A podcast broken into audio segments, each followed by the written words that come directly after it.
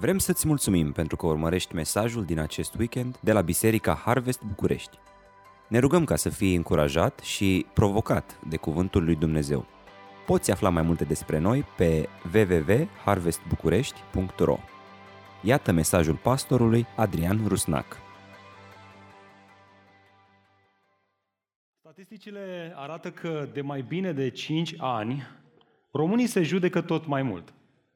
Spre exemplu, în 2013, instanțele de judecată, cu excepția celor militare, aveau un lucru mai bine de 3,3 milioane de dosare, cu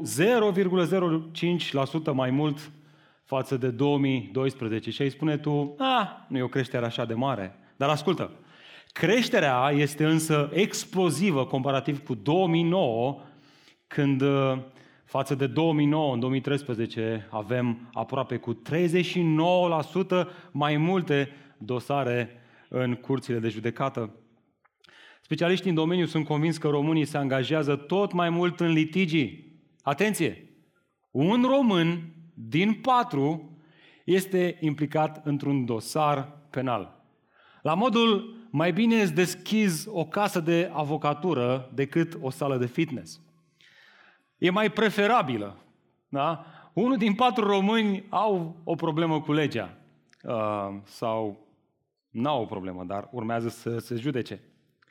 Niște neînțelegeri, în unele cazuri poate chiar și banale, pentru că nu au putut fi, nu au putut fi aplanate pe cale amiabilă, au degenerat atât de tare încât a fost nevoie de implicarea unui judecător.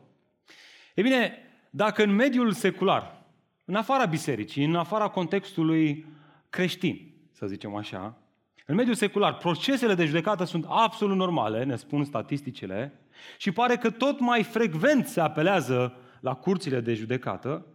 Aș vrea să vă întreb în dimineața aceasta ce spuneți de litigiile dintre credincioși. Doi oameni care se numesc ei creștini, adică oameni care îl urmează pe Hristos, care merg pe urmele lui Hristos și care se dau în judecată unul pe celălalt. Cine spuneți despre chestiunea asta? Este ceva normal sau nu? Hai să votăm. Hai, hai că știu că vreți să votați. Nu, nu trebuie să organizăm vreun scrutin, nu costă foarte mult. Ridică mâna sus și votează. Da sau nu? Da sau nu? Ce zici? Ar fi normal să, să se judece sau nu? Da? E, nu? Nu e bine. E bine, vă vine să crezi sau nu, Tocmai acesta este mesajul de astăzi. Vorbim despre litigii între frați. Da, în oraș, dar în oraș judecând sănătos disensiunile. Ascultă, nu dimensiunile, disensiunile. Da? Asta are de-a face cu conflicte, cu neînțelegeri, cu certuri. O să vedem despre ce e vorba. Ne aflăm într-o serie de mesaje intitulată În oraș conectat, dar fără compromis. Realitatea este că ritmul în care orașul își soluționează conflictele poate fi, uh, poate și fără să ne dăm seama, ne va impune și nouă credincioșilor același ritm. Pentru că fie că ne place sau nu, credincioșii sunt și ei oameni, nu? Ai spune tu. Și ei experimentează conflicte și tensiuni care adesea pot degenera, pot escalada. Spre exemplu, nu cu mult timp în urmă, un prieten de-al meu creștin mi-a spus că a împrumutat într-o formă legală un alt creștin cu 10.000 de euro. Fast forward 10, 10 luni mai încolo, acest celălalt creștin nu mai răspunde la telefon. Se face că, de fapt, n-a primit banii respectiv, că nu e adevărat. Ce să facă? Să-l dea în judecată? Frate, eu am împrumutat 50 de lei și dacă aș fi putut, l-aș fi dat în judecată. Păi pentru 10.000 de euro, despre ce discutăm aici? Altcineva ar putea spune, frate, dar stai un pic, este rușinos să faci așa ceva. Creștinul este chemat să trăiască în pace cu cei din jurul lui. Cum ar fi să-l dea în judecată? Să meargă cu fratele lui creștin în fața unui judecător. Asta îmi ridică minge la fileu să lovesc ideea centrală a acestui mesaj. Dacă ți notițe, te rog să reții. Asta este ideea centrală a acestui mesaj. Rușinea și înfrângerea unei biserici locale nu este demonstrată de prezența disputelor dintre credincioși, ci de modul în care acestea sunt abordate atunci când ele apar. Realitatea este că și între credincioși, fie ei cât mai spirituali, adesea apar certuri. Sunt și ei oameni, mai alunecă și ei în tot felul de neînțelegeri. Problema nu este că apar neînțelegeri, ci problema este cum tratează ei aceste probleme. Și asta este problema că orașul ne presează să adoptăm exemplul ei de rezolvare al neînțelegerilor. La fel se întâmpla și în Corint, în acest oraș din antichitatea grecească, unde biserica ajunsese să acționeze după modelul orașului. Și asta îl face pe Pavel să fie iritat, nemulțumit chiar și să scrie o epistolă în care să corecteze asta.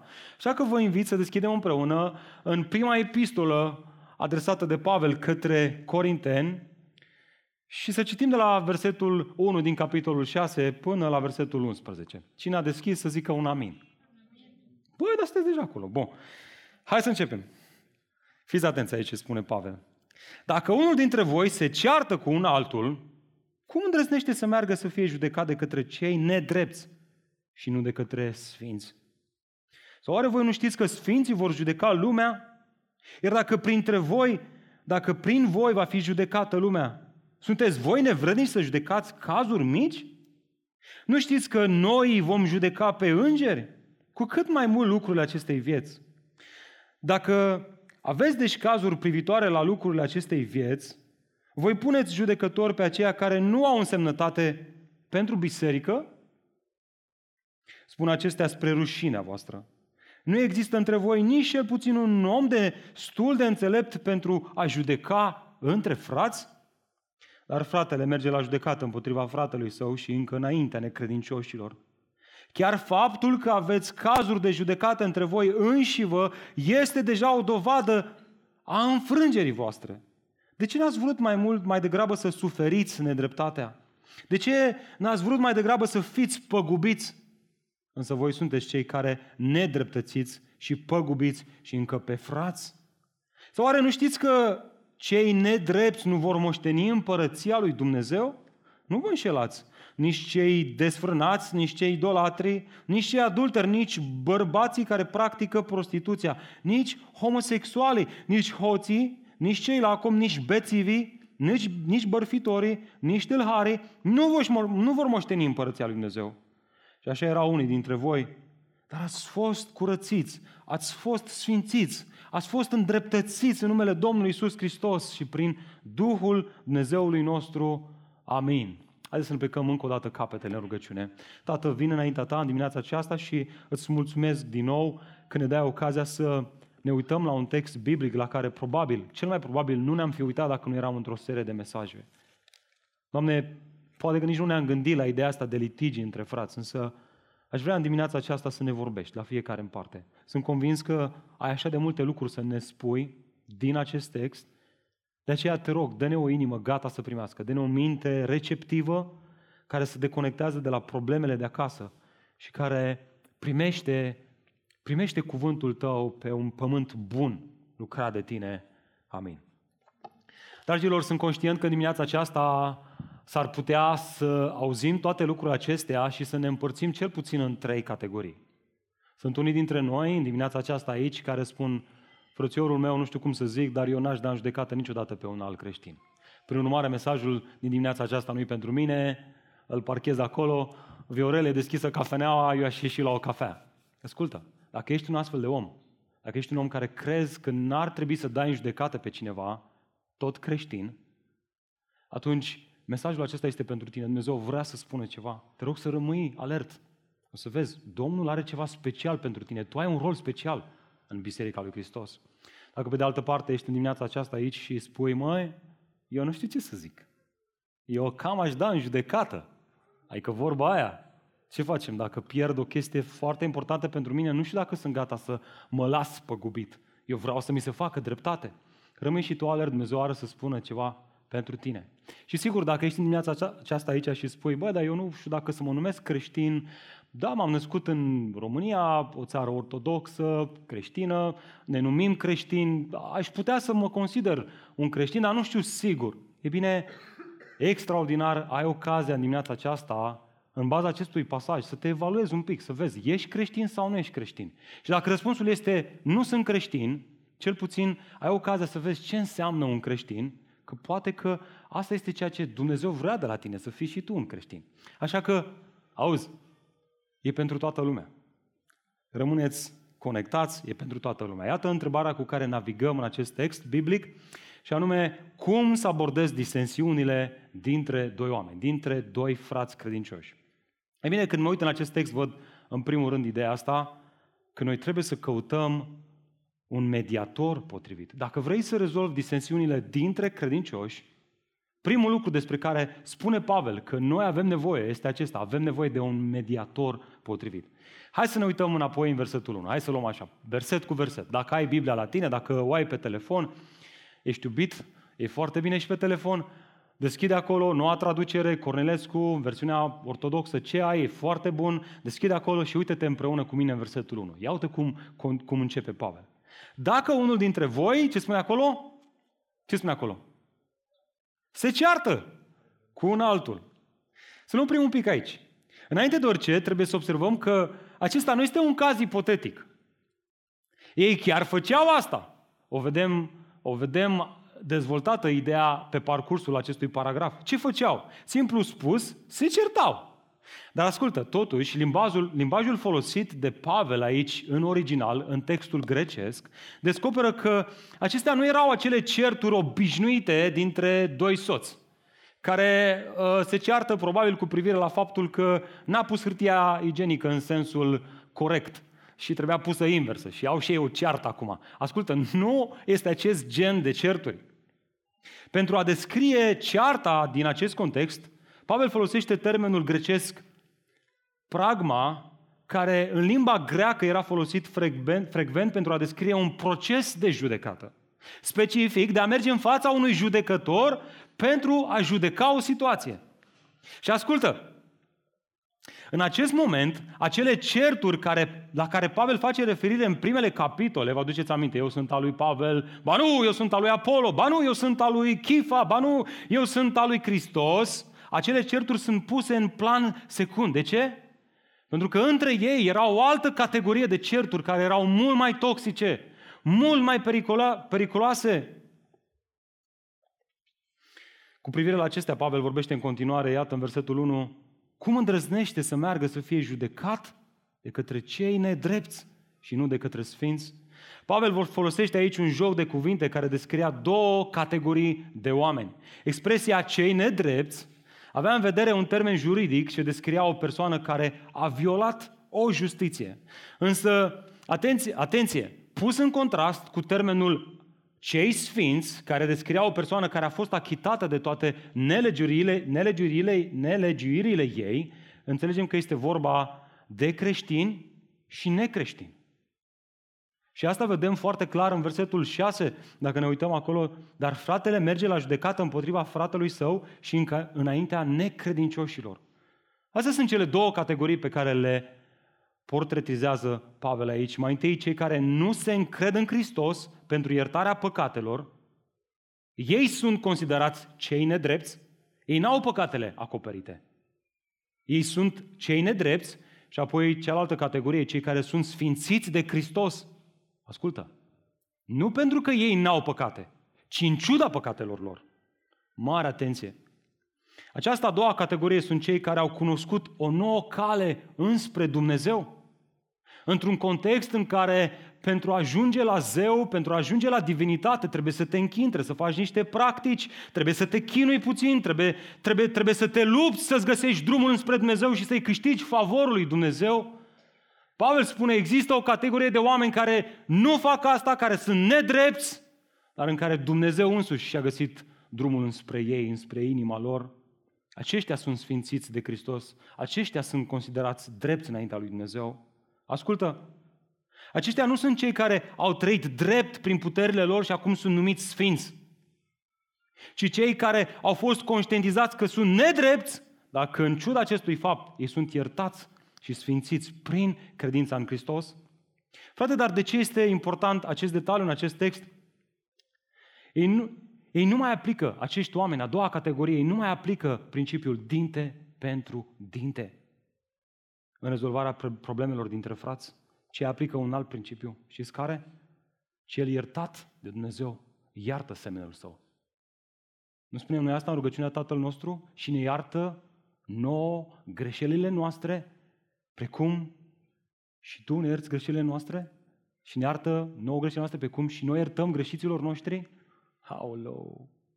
Păi dacă ne-a arătat Dumnezeu greșelile așa cum iertăm noi greșelile aproape lui nou, nostru, în România, în care unul din patru merge la judecată, ar fi bine de noi deloc.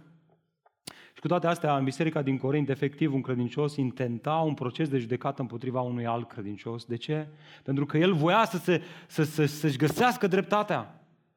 Dar ascultă, nu o dreptate caracterizată de spiritul legii, ci de litera ei.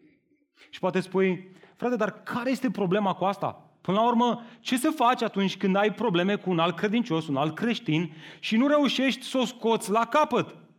Iată care este problema, ne spune Pavel în continuare. Uitați-vă cu mine versetul 2. Sau oare voi nu știți că sfinții vor judeca lumea?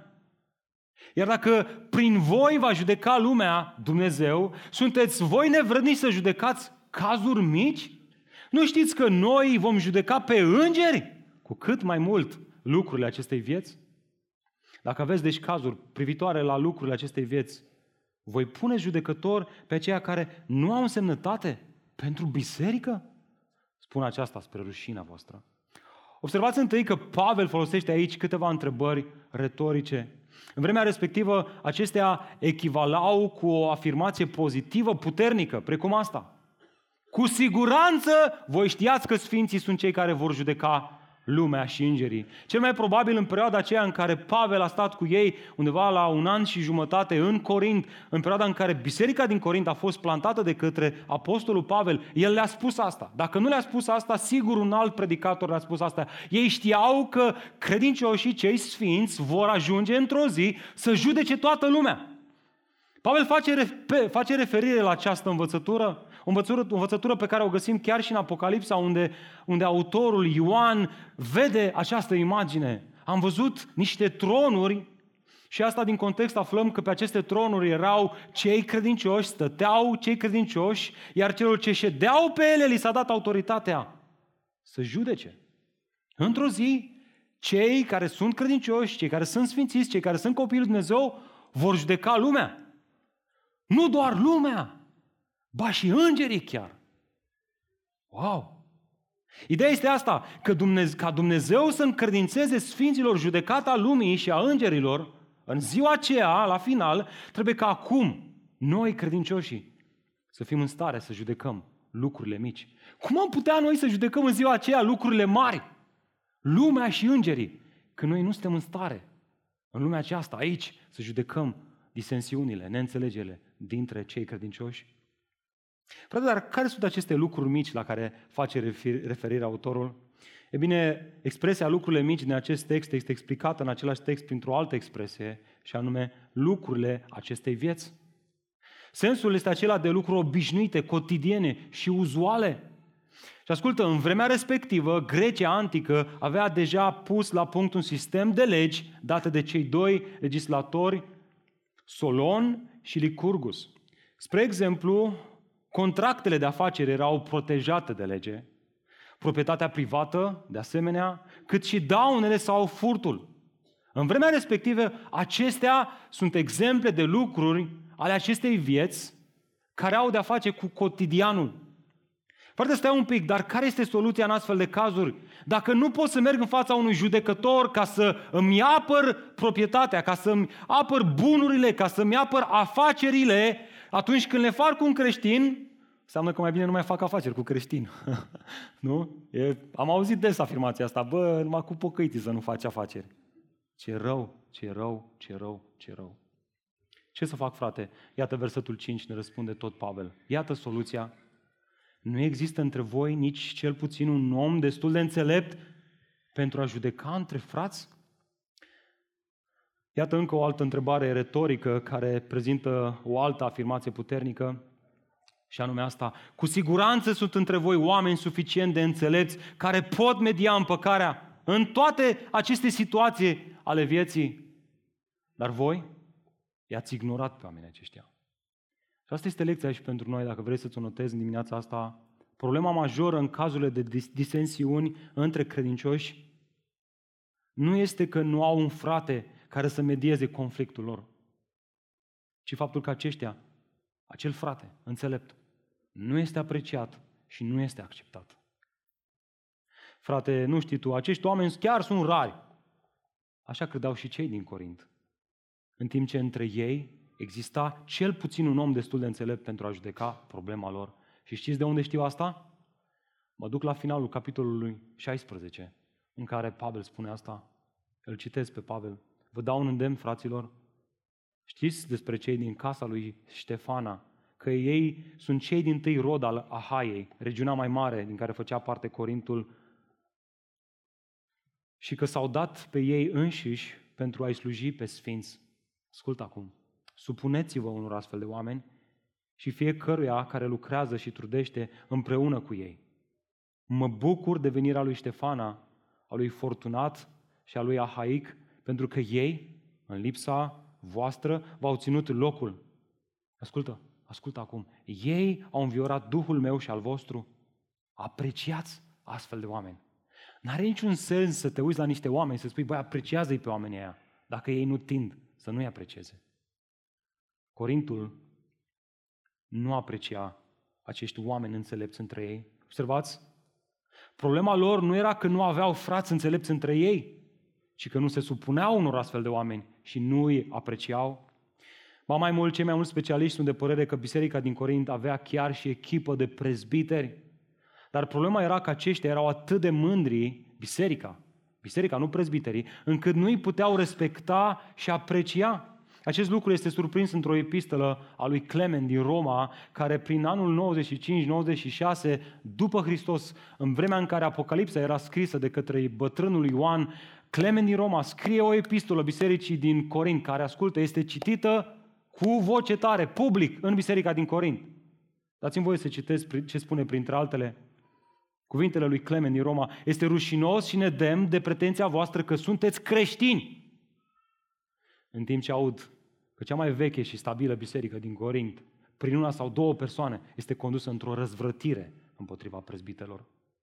Și pe parcursul acestei epistole a lui Clement din Roma îi cheamă la pocăință, la restaurarea poziției de slujire a acestor prezbiteri și la supunere față de ei. Fraților, este ca atunci când faci un traseu periculos pe munte, iată o poză. Deci ai vrea să pleci pe munte într-un traseu periculos de unul singur? Când ai posibilitatea să mergi cu cineva care a mai fost pe acolo, care a mai dus și pe alții pe traseul ăla, alții care n-au pățit nimic, care au, au ieșit teferi din traseul respectiv. Asta este o imagine a ce înseamnă acei oameni spirituali, înțelepți, duhovnicești, în Biserica Harvest București. Ei sunt acolo ca să fie un fel de ghid pentru noi. Problema, problema nu este că noi trebuie să ne așezăm doar, să ne așezăm sub autoritatea lor doar pentru că au ei nu știu ce autoritate, nu știu de care, ci pentru că ei au o experiență diferită, pentru că ei au o cunoștință. Vrei să fii condus de oamenii aceștia? Vrei ca ei să te conducă în drumul acesta atât de alunecos prin viață? Fraților, haideți să fim români atipici. În România, 9 din 10 români vor să fie șefi, spune sociologul Dorin Bodea. 9 din 10 români vor să fie șefi. Este bolnăvicios de mult. Este exagerat de mult. Nimeni nu vrea să urmeze. Marea majoritate vor să fie urmați. Dar asta fără asumare și asta fără experiență. Nu este nicio rușine să apelezi la ajutorul unui mediator înțelept, spiritual, duhovnicesc, atunci când experimentezi un conflict, ascultă, cu partenerul tău creștin. De ce să ajungi în fața unui judecător ca să discuți divorțul? Când ai putea să mergi la un om spiritual, duhovnicesc, care să te ajute să navighezi, să nu ajungi acolo. Specific vorbind, dacă vreți, creștinul nu ar trebui niciodată să intenteze un proces de judecată împotriva unui alt credincios. Fie că discutăm de chestiuni ce țin de proprietate privată, divorț sau afaceri. De ce? Pentru că un creștin este un fiu al păcii care urmărește mereu pacea, chiar dacă asta este în paguba lui, în pierderea lui. Frate, dar ce să fac atunci când un creștin intenționează să mă dea el în judecată? Poate că este chiar partenerul meu de viață. Ascultă, caută să te întâlnești cu el și să-i spui toate astea. Dacă el are pretenția că este un creștin, deschide Scriptura și arată-i aceste versete. Apoi, dacă Duhul Sfânt îl convinge, l-ai câștigat pe fratele tău. Dar ai grijă să nu profiți. Și asta este problema credincioșilor. Uite-mă ce te învață Biblia, să ierți, nenorocitule. Păi și tu? Tu îți asumi greșeala? Te întorci cu smerenie? Te pocăiești? Însă dacă nu este sensibilizat, atunci nu ai ce să faci. Ai dreptul și obligația civică să te aperi cu acele dovezi reale și să încredințezi situația apoi în mâna lui Dumnezeu. Cea mai mare problematică, cea mai problematică situație însă este atunci când un creștin vrea să dea în judecată un necreștin. Ce faci atunci? Hmm? Dacă asta este situația ta sau cunoști pe cineva, trebuie să faci un efort să-ți amintești că, frate drag, nu este nimeni neșifonat dintr-un proces de judecată. Cheltuielile financiare, emoționale și de timp pot întuneca orice potențial câștig într-o eventualitate în care ți se oferă dreptate. Ba mai mult, gândește-te cum ai putea să-i spui Evanghelia în timp ce tu cauți să-ți faci dreptate și ești acolo înverșunat să-ți faci dreptate în fața judecătorului. Prin urmare, cel mai potrivit ar fi să eviți ideea. Frate, dar discutăm de o miză foarte mare. Tu n-ai idee. Tu știi ce, tu știi ce pierdere am aici? E bine, Scriptura nu-ți interzice să dai în judecată unui creștin. Uh, poate că în anumite situații are sens. Dar ascultă, frate, chiar și aici, caută să discuți cu cineva înțelept înainte. Nu te grăbi să te duci la judecată. Nu acționa din mânie. Amin? Și mai este ceva, acest text biblic nu ne încurajează să disprețuim profesioniștii din domeniul justiției. Da? Biblia nu îi dezaprobă și nici nu îi desfințează. Aceste versete nu o fac. Noi știm bine că Dumnezeu ne cheamă să onorăm acești oameni și chiar să ne supunem lor câte vreme pretenția lor nu violează cuvântul lui Dumnezeu și principiile biblice. Intenția acestui, acestui pasaj este să spună asta, așa cum este rușinos ca doi frați biologici să se judece, este la fel de rușinos ca doi frați spirituali să se, să se judece între ei. De fapt, tocmai despre mărturia bisericii și a fraților spiritual este în joc mai departe. Așa că vă rog să vă uitați în continuare în Scriptură cum să abordezi disensiunile între frați într-un mod sănătos. În al doilea rând, caută să aperi mărturia bisericii. Uitați-vă cu mine versetul 6, iată cum continuă Apostolul Pavel. Dar fratele merge la judecată împotriva fratelui său și încă înaintea necredincioșilor. Chiar faptul că aveți cazuri de judecată între voi înși vă este deja o dovadă a înfrângerii voastre. Observați? Pavel nu pune reflectorul pe judecător. Nu, nu ei dau dovadă de înfrângere, ci altcineva. Cine? Credincioșii, frații. De ce? Oamenii dau în judecată pe alți oameni pentru că sunt siguri că iau dreptate și pentru că vor să aibă parte de ea. Dar observați că cât de ironic este Pavel cu ei. Simplu fapt că avea o parte de astfel de situații este o dovadă în sine că deja pierduseră procesul. Că fuseseră deja înfrânți. În ce fel înfrânți? În a fi creștini veritabili. În a predica Evanghelia prin relațiile dintre ei, în a face ce spunea Pavel în continuare. Iată versetul 7. De ce n-ați vrut mai degrabă să suferiți nedreptatea? De ce n-ați vrut mai degrabă să fiți păgubiți? Însă voi sunteți cei care nedreptățiți și păgubiți și încă pe frați? Observați, pentru cel nedreptățit, soluția la această problemă este să se încreadă în planul suveran al lui Dumnezeu. Nu să lupte cu orice preț, să rădobândească ce a fost luat legitim sau ilegitim, ba mai mult, să meargă până acolo încât să fie dispus să piardă pe linie financiară, decât să fie neascultător și să piardă pe linie spirituală. Frate, dar care este miza? Fraților, noi facem parte din aceeași familie spirituală și nu orice familie, familia lui Isus Hristos. Cea care are responsabilitatea să demonstreze lumii Evanghelia prin faptul că ne iubim unii pe alții. Doar astfel lumea va ști că suntem ai Lui. Ori angajarea în litigii unii împotriva altora nu ar face decât să invalideze pretenția noastră de creștini. Ok, frate, dar care este alternativa atunci?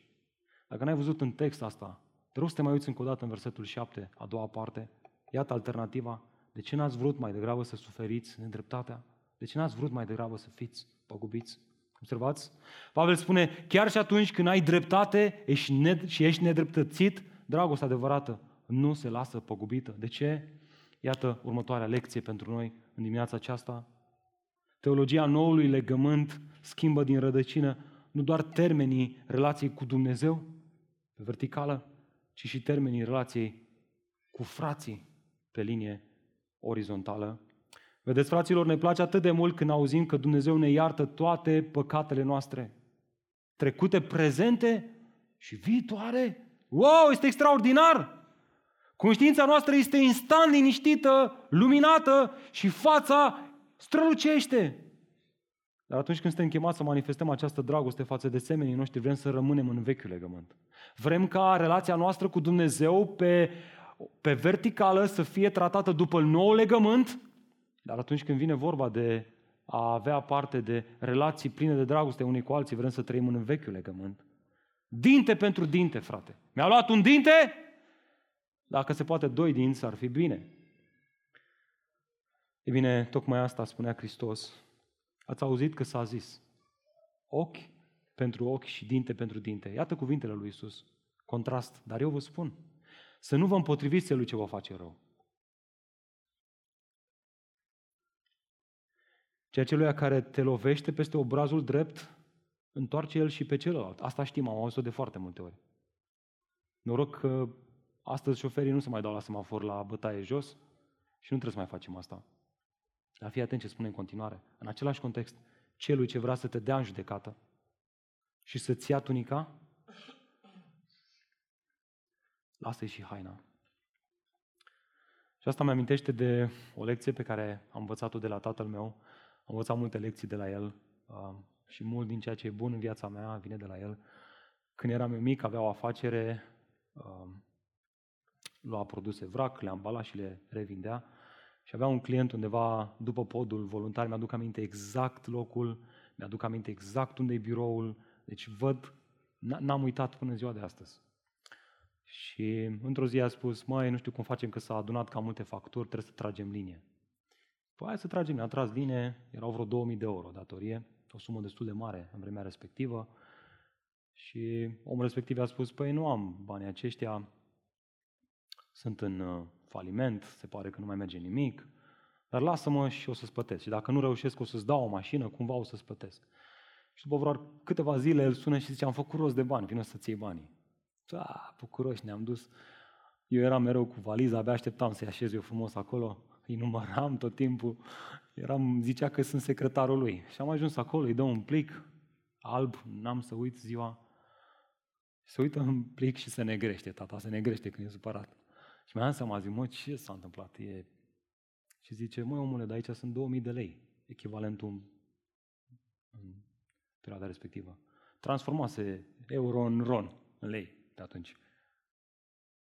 Nu că atâta, ai tras linie și tu mi-ai spus că atâta e suma. Măi, stai un pic, sunt facturi care dovedesc datoria. Nu pleacă de aici un om care era foarte drăguț cu noi într-o dată a devenit foarte rău. Și eu stăteam și mă uitam și nu, nu înțelegeam ce se întâmplă și și eu speram să ne dea mașina, că avea o mașină care îmi plăcea mie. și eram puțin dezamăgit că dă banii, că eu vreau mașina. Și speram acum, zic, bă, cred că o să ne dea mașina în schimbul la bani. Și tata, și ce a făcut? A luat plicul, l-a pus înapoi pe masă și a spus, auzi, lasă așa, Dumnezeu va judeca. El vede toate lucrurile. M-a luat de mână și a zis, hai să mergem, Adi. Plecând de acolo, n-am zis despre tata ce fraier e. Uite mă, ce om fraier, mă, n-are curaj, mă, să, să-și ia. Ce am zis? Aș vrea într-o zi să pot să fiu și eu ca el. Și ascultă, nu l-am ridicat pe tata în slăvi. Eu știam că tata e un stâng credincios, știam că tatăl din cerul îl face pe tatăl meu să fie așa. Și am zis, aș vrea și eu să am ce are tata, ca într-o zi, să am și eu puterea să fac ce face el. Mi-a plăcut ce a făcut el. Mi-a câștigat inima. Și ce a făcut tata? Mi-a predicat Evanghelia. Poate că omul respectiv a profitat treaba lui. Dar mie, copilul lui, la 12 ani, mi-a predicat Evanghelia. Mi l-a prezentat pe Hristos într-un mod în care Hristos a devenit strălucitor. Am zis, wow, vreau și eu așa ceva. Cine nu vrea așa ceva? Iată ce duce la pierderea forței mărturiei bisericii în lume. Nu pentru că acum creștinii cântă muzică contemporană și se îmbracă cu haine moderne, că nu mai se îmbracă în aceste robe vechi, ci pentru că nu mai exprimăm Evanghelia în toate sferele vieții noastre, că nu mai prezentăm pe Hristos și Harul lui Dumnezeu într-un mod plin de viață. Un creștin care a fost iertat și unit cu Dumnezeu este o persoană care a fost transformată în mod radical. Este o dragoste care te schimbă din interior spre exterior în așa fel încât nu mai poți fi egoist. Nu mai vrei să fii egoist. Ceea ce Dumnezeu a făcut în viața ta, vrei să exprimi față de semenii tăi. Nu întâmplare, Pavel continuă tocmai spunând asta, cum să, cum să abordezi disensiunile între frați într-un mod sănătos, în al treilea rând, caută să-ți amintești identitatea. Dacă este ceva ce ne ajută să trăim în felul acesta unii cu alții, asta doar este printr-o identitate nouă, transformată de Hristos. Uitați-vă cu mine versetul 9, prima parte. Sau oare nu știți că cei nedrepți nu vor moșteni împărăția lui Dumnezeu? Nu vă mai înșelați!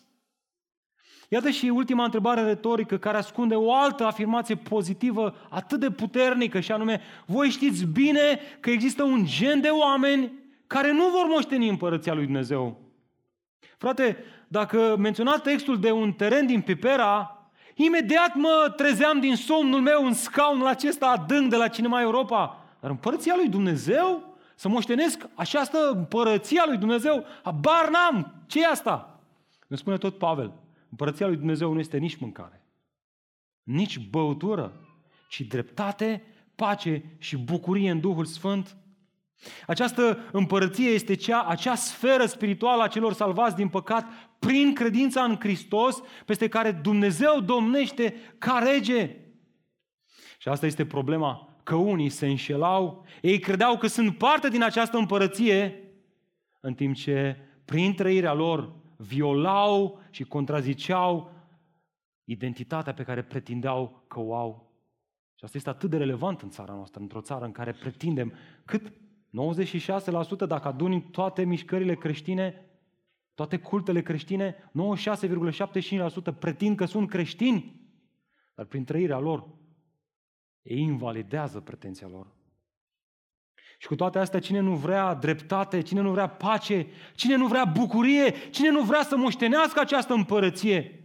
Dar tocmai asta este ideea, că sunt mulți care vor toate astea, dar nu le obțin pentru că se înșeală singuri cu niște surogate de 2 lei. Ei cred că tocmai prin mâncare și băutură vor avea pace, bucurie și dreptate. Când de fapt, prin toate astea, să adâncesc tot mai tare nedreptate, tot mai tare în lipsă de bucurie tot mai tare în lipsă de dragoste. Prin urmare, vă invit în dimineața aceasta să ne evaluăm. Hai să facem o evaluare. Sunt eu cel care moștenesc împărăția lui Dumnezeu sau cel care nu moștenesc împărăția lui Dumnezeu? Prin urmare, iată mai întâi identitatea veche, cei care nu moștenesc împărăția lui Dumnezeu. Iată, începe Pavel cu asta, nici cei desfrânați Pavel folosește aici grecescul pornea, care descria în vremea respectivă numeroase păcate sexuale ilicite. Avem și noi pornografie în dimineața aceasta, în, în, în perioada aceasta, în, în secolul 21. Aceștia se complac în imoralitate sexuală și, în consecință, nu au pace și bucurie. Cu cât trăiesc mai tare desfrânat, cu atât au mai puțină pace. Cu, cu atât culmea, au mai puțină dragoste. Niște idolatri, în vremea respectivă, aceștia sunt cei care se închinau unui zeu fals. Iar Grecia antică oferea o paletă variată de opțiuni. Spre exemplu, în Corint, desfrânarea și idolatria mergeau mână în mână.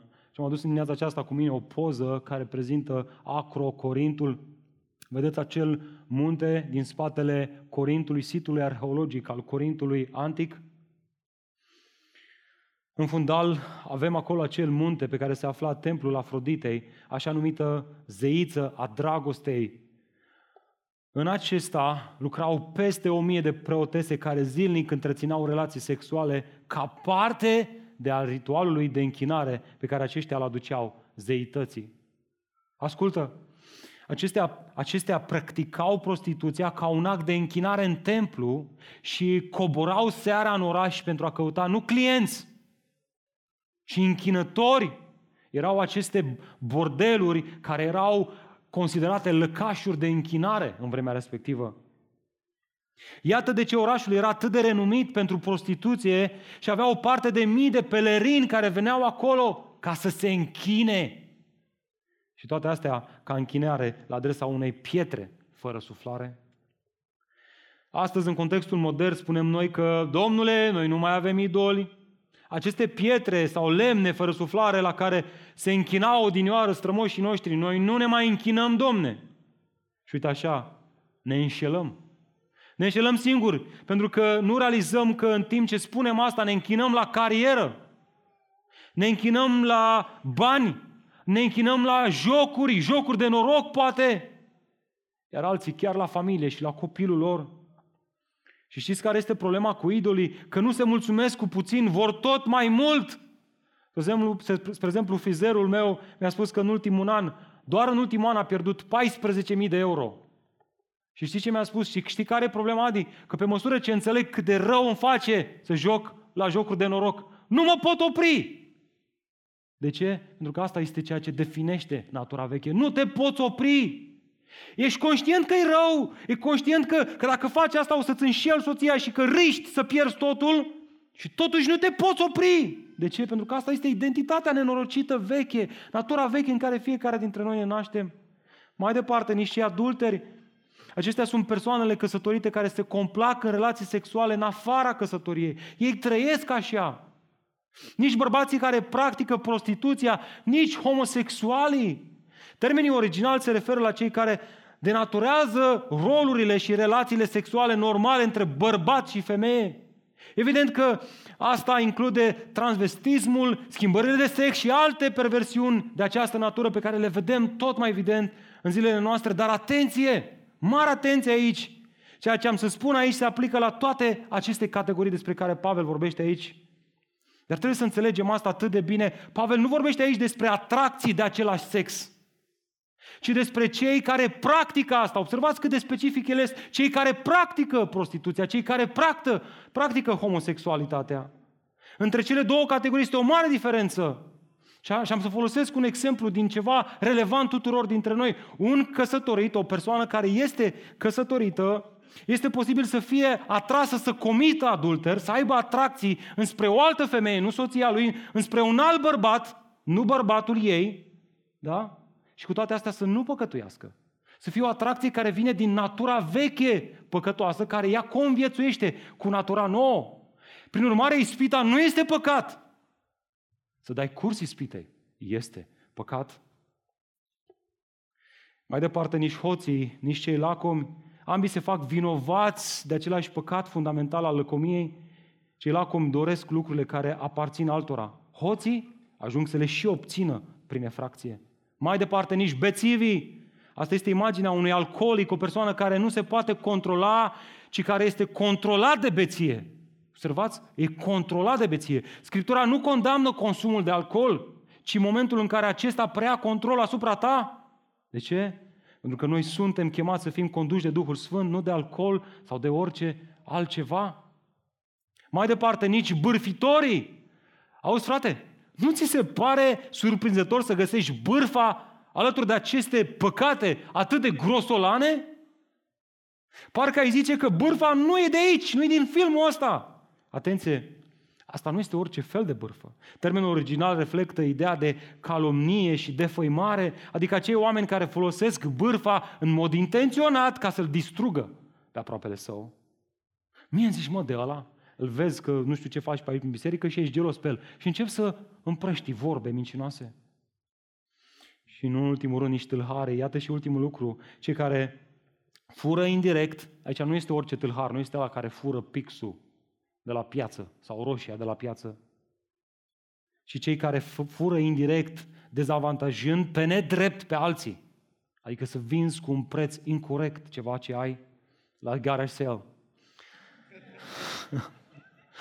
dezavantajând pe nedrept pe alții pentru propriul lor câștig. Da? Să nu ne batem acolo, Doamne ferește. Imaginea este cea a unui hrăpăreț care încearcă prin orice mijloc să se îmbogățească, nu să te îmbogățești la gara el.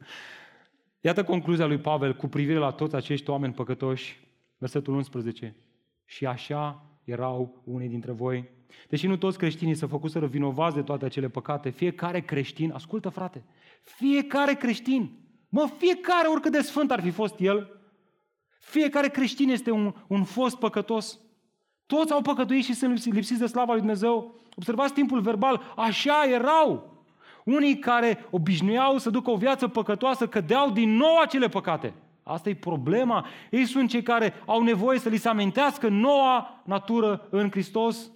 Și iată două observații înainte să ne uităm la noua natură în Hristos. Mai întâi, dacă ești un creștin care ai trăit în trecut o viață caracterizată de una sau mai multe din aceste păcate, astăzi este o zi bună ca să-ți amintești să mulțumești lui Dumnezeu că te-a scos de acolo. Amin? Te-a scos Dumnezeu de acolo. Nu mai ești astăzi acolo. Și mă uit la mine. Eu știu de unde m-a scos Dumnezeu. Și mi-e rușine. Nu te bate cu pumnul în piept. Nu spune hop, când de fapt încă n-ai sărit hopul. Așteaptă, rămâi smerit, rămâi aproape de Domnul. Astăzi ai ocazia să-ți amintești încă o dată cine ești în Hristos. Să pe de altă parte, dacă însă astăzi ești aici și ai o viață definită de una sau mai multe din aceste păcate, mulțumește lui Dumnezeu că ești aici. Ascultă, astăzi ai ocazia să primești ceva ce doar în mod supranatural poți să primești. Poți să primești o natură nouă, nouă, nouă în Hristos. Poți să moștenești și tu împărăția lui Dumnezeu care începe aici și se sfârșește acolo în ceruri, în care nu este despre mâncare și băutură, ci despre pace, dreptate și dragoste și neprihănire. Ce minunat că ești aici, așa că te rog să asculți cu mare atenție. Iată cum arată identitatea nouă în Hristos. Cei care moștenesc împărăția lui Dumnezeu. Observați contrastul cum continuă Pavel, dar trecut, și acum vorbim de ceva nou, dar, dar ați fost curățiți pe cât de adevărat este că păcatul este ceea ce ne-a murdărit și corupt ființa umană, tot la fel de adevărat este că cei care s-au încrezut în Hristos au fost spălați de păcatele lor.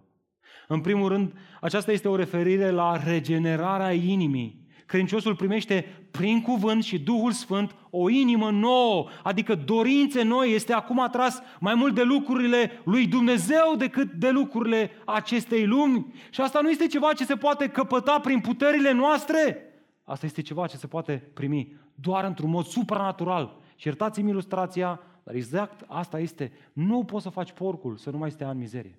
Oricât ai încercat tu să-l speli, el rămâne porc orice ar fi, oriunde l-ai pune. De aia e nevoie de o noire. Nu spun că omul este un porc, Doamne ferește, dar adesea ne purtăm ca niște porci. Și adesea realizăm și noi că ne purtăm ca niște porci și vedem că nu putem să ne schimbăm. Asta doar Dumnezeu o poate face atunci când El ne curățește, mai mult atunci când El ne sfințește. Consecința naturală a acestei curățiri pe care Dumnezeu o face prin cuvânt și prin Duhul Sfânt este sfințirea. Pe scurt, acest termen are de-a face cu a fi pus deoparte sau a fi separat de tot ce este murdar și păcătos. Lucrul acesta se remarcă prin faptul că în viața creștinului, păcatul, ascultă, nu mai domină, ci este distrus și înlocuit cu o viață caracterizată de dorința de a asculta și a trăi în această sfințire. Lui îi place viața asta nouă, sfântă. Îi place să trăiască curat. Și nu în ultimul rând, ați fost îndreptățiți Pavel folosește aici un termen juridic, chiar din lumea curților de judecată. Așa închide el pasajul acesta. A fi îndreptățit înseamnă să fii achitat, să fii, să fie avut parte de această lovitură a ciocanului care strigă achitat, care strigă nevinovat, drept. Dar cum este posibil așa ceva? Când deja am aflat că toți cei care au o identitate nouă, în trecut au avut o identitate veche. Deci nu au fost drepți, deci n-au trăit sfânt, n-au trăit curat. Și asta este vestea bună din pasajul acesta. Asta este Evanghelia Harului lui Isus Hristos, faptul că prin moartea lui Hristos păcatele credincioșilor au fost puse asupra sa și El a suferit pentru noi. El, Hristos, în locul nostru, ca dreptatea Lui să poată fi atribuită nouă. El a plătit pre- prețul păcatelor noastre. Este această imagine a sistemului de jerfe din Vechiul Testament care prefigura ceea ce urma să se întâmple în Hristos. Ce anume? Păi faceți aminte, în Vechiul Testament, atunci când cineva păcătuia, trebuia să ia un animal fără cusur, să-l aducă la preot, preotul lua păcătosul, îl punea să pună mâna peste acest animal și asta era un semn al faptului că nevinovăția mielului se transferă asupra acestui păcătos și păcăt păcatele acestui om se transferă asupra mielului acest, acestui animal fără cusur și apoi acest animal era luat și era pus pe un altar și era adus ca jerfă. Îi se vărsa sânge, pentru că plata păcatului este moartea și prin moartea animalului era păcatul iertat. E bine, în Noul Testament, Hristos este mielul de spășire pentru toate păcatele. Ascultă, Este, este vestea bună că nu mai ai nevoie din nou și din nou să mergi undeva să vergi sânge. Pentru că Dumnezeu însuși a vărsat sânge în locul nostru. Ceea ce nu ar fi trebuit să plătim, a plătit El în locul nostru cu viața Lui. Asta este Evanghelia. Frate, dar cum este posibil această nouă identitate? Păi nu spune și Pavel aici, în numele Domnului Isus Hristos și prin Duhul Dumnezeului nostru. Hristos este obiectul mântuirii noastre, trimisul Tatălui care, care ne oferă această mântuire, care face posibilă, iar Duhul Sfânt este agentul care face mântuirea posibilă. Iată, iată ultima lecție din dimineața aceasta, o trăire sfântă, și anume ce faci este întotdeauna o consecință a ce a făcut și ce face Dumnezeu în viața ta. Cine ești? Ce faci decurge din cine ești. Ești muzician, cânți. Ești meseriaș, meșterești. Ești inginer, inginerești. Ori aceasta este, atât de, este o lecție atât de valabilă în atât de multe domenii ale vieții. Spre exemplu, adesea eu uit că sunt tatăl lui Elia și Clara, pur și simplu.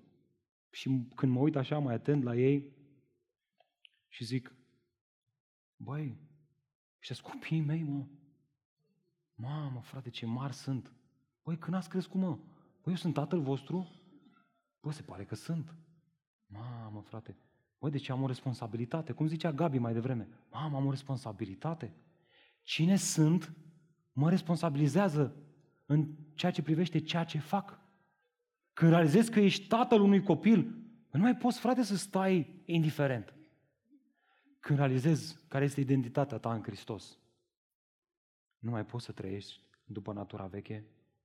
Iată de ce Scriptura spune, oricine este născut din Dumnezeu nu mai trăiește în păcat. Nu că nu mai păcătuiește, nu mai domină păcatul asupra lui, nu mai caută să trăiască în păcat, nu mai trăiește în păcat. De ce? Pentru că sămânța lui Dumnezeu rămâne în el și nu poate trăi în păcat fiindcă este născut din Dumnezeu.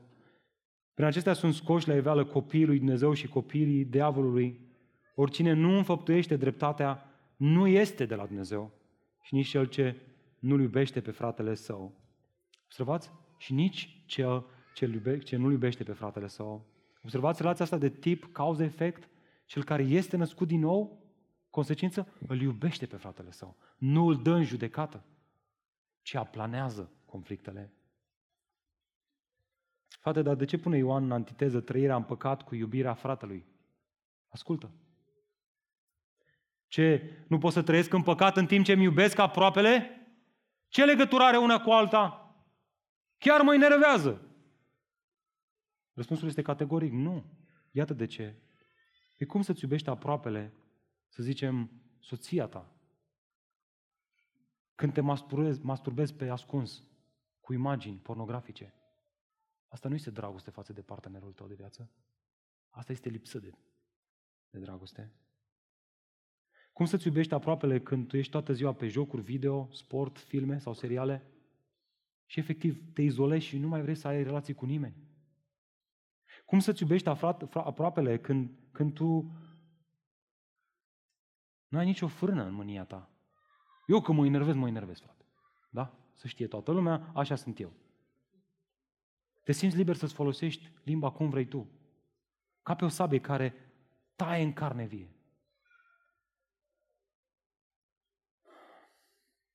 Dacă crezi că păcatul tău, oricare ar fi el, ascuns chiar, nu rănește pe cei din jurul tău, ba chiar pe cei despre care spui că iubești, înseamnă că ești orb. Și înseamnă că Dumnezeu te cheamă în dimineața aceasta să te pocăiești. Te cheamă la o identitate nouă în Hristos. Și mă rog Dumnezeu să răspunzi afirmativ acestei chemări pe care nu o fac eu, ce face cuvântul veșnic al lui Dumnezeu și Duhul Sfânt. Vestea bună este că Dumnezeu cercetează și astăzi inimi. Că este pentru prima dată în viața ta când Duhul Sfânt te convinge într-un mod profund că ești mândru, că ești egoist, idolatru, desfrânat, nebun, iubitor de bani, atunci astăzi este ziua în care ai ocazia să alergi cu disperare spre Hristos și să-i ceri să te curățe de păcatele tale, să te sfințească și să te îndreptățească înaintea lui Dumnezeu. Pe de altă parte, dacă ești un creștin care a avut parte de toate astea, dar neglijezi iubirea fraților, cumva ai devenit insensibil, din nou ai ocazia să te pocăiești în dimineața asta. Dragilor, iubirea lui Isus și iubirea lumii și iubirea păcatului nu sunt compatibile. Cineva care a experimentat iubirea lui Dumnezeu este o persoană schimbată de veci pe veci.